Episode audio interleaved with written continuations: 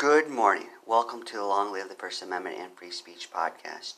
Free Press Media Press Inc. sponsors this podcast. I'm Andrew Bouchard. Today I read the case Lee versus State 516 SW 2D 151 Texas Court of Criminal Appeals 1974.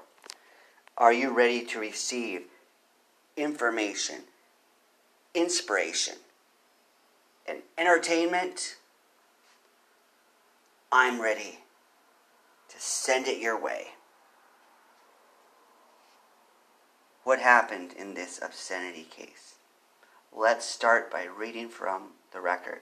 It says, quote, Appellant was charged with a violation of Article 527 Vernon Annotated PC, selling an obscene magazine.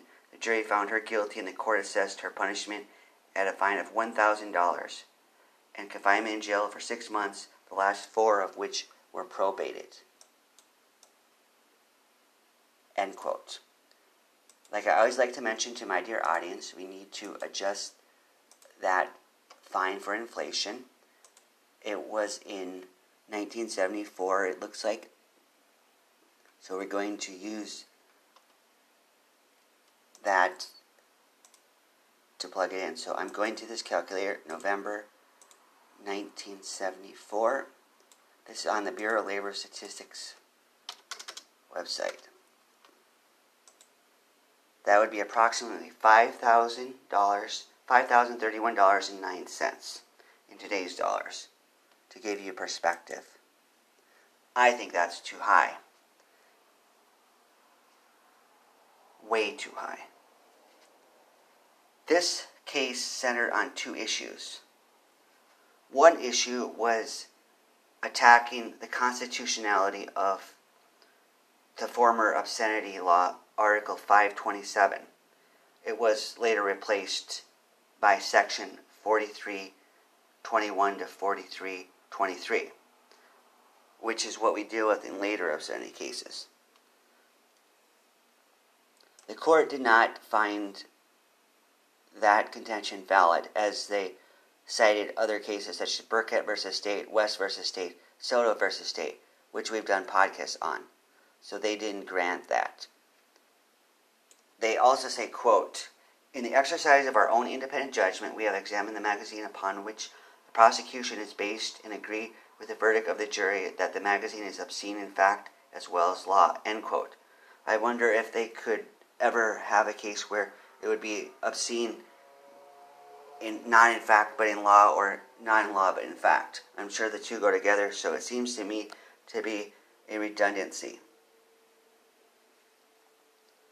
The second issue was one that I'd never encountered before in all these obscenity trials. We've done about 100 obscenity trials in this podcast, 90 or so, something in that ballpark.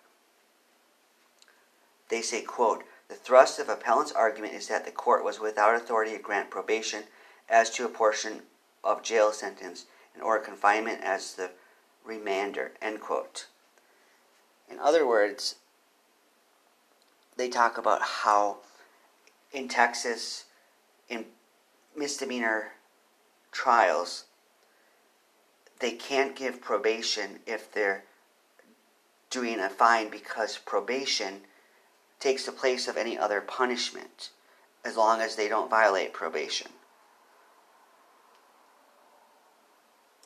So, what happens is when they get probation, they're not for misdemeanor offenses at least, they're not getting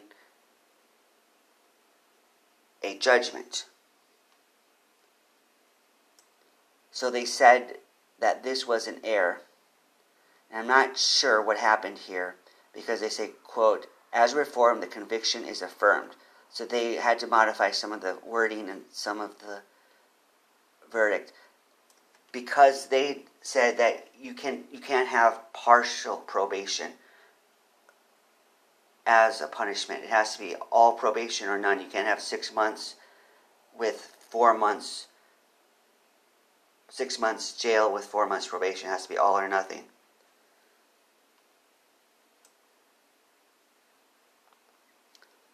So what do you think? Do you think this is a victory for our side? it's not the typical case we've come across. You and I need to keep fighting, just like Lee did. Regardless of the verdicts in these trials, it makes a difference that we fight. Because our rewards are in First Amendment heaven, which is a paraphrase of the Bible, my friends, but it applies. Because I believe in a deist God, and a deist God was the architect of our Constitution, which includes the First Amendment. So let us aspire to First Amendment heaven, which is where Lee may be today. Naomi Lee might be there today if she has passed. If she's still alive, she may be headed there as long as she has not committed some heinous offense. How will you advance the First Amendment, freedom of speech, and third parties today? Long live the First Amendment and free speech. Goodbye.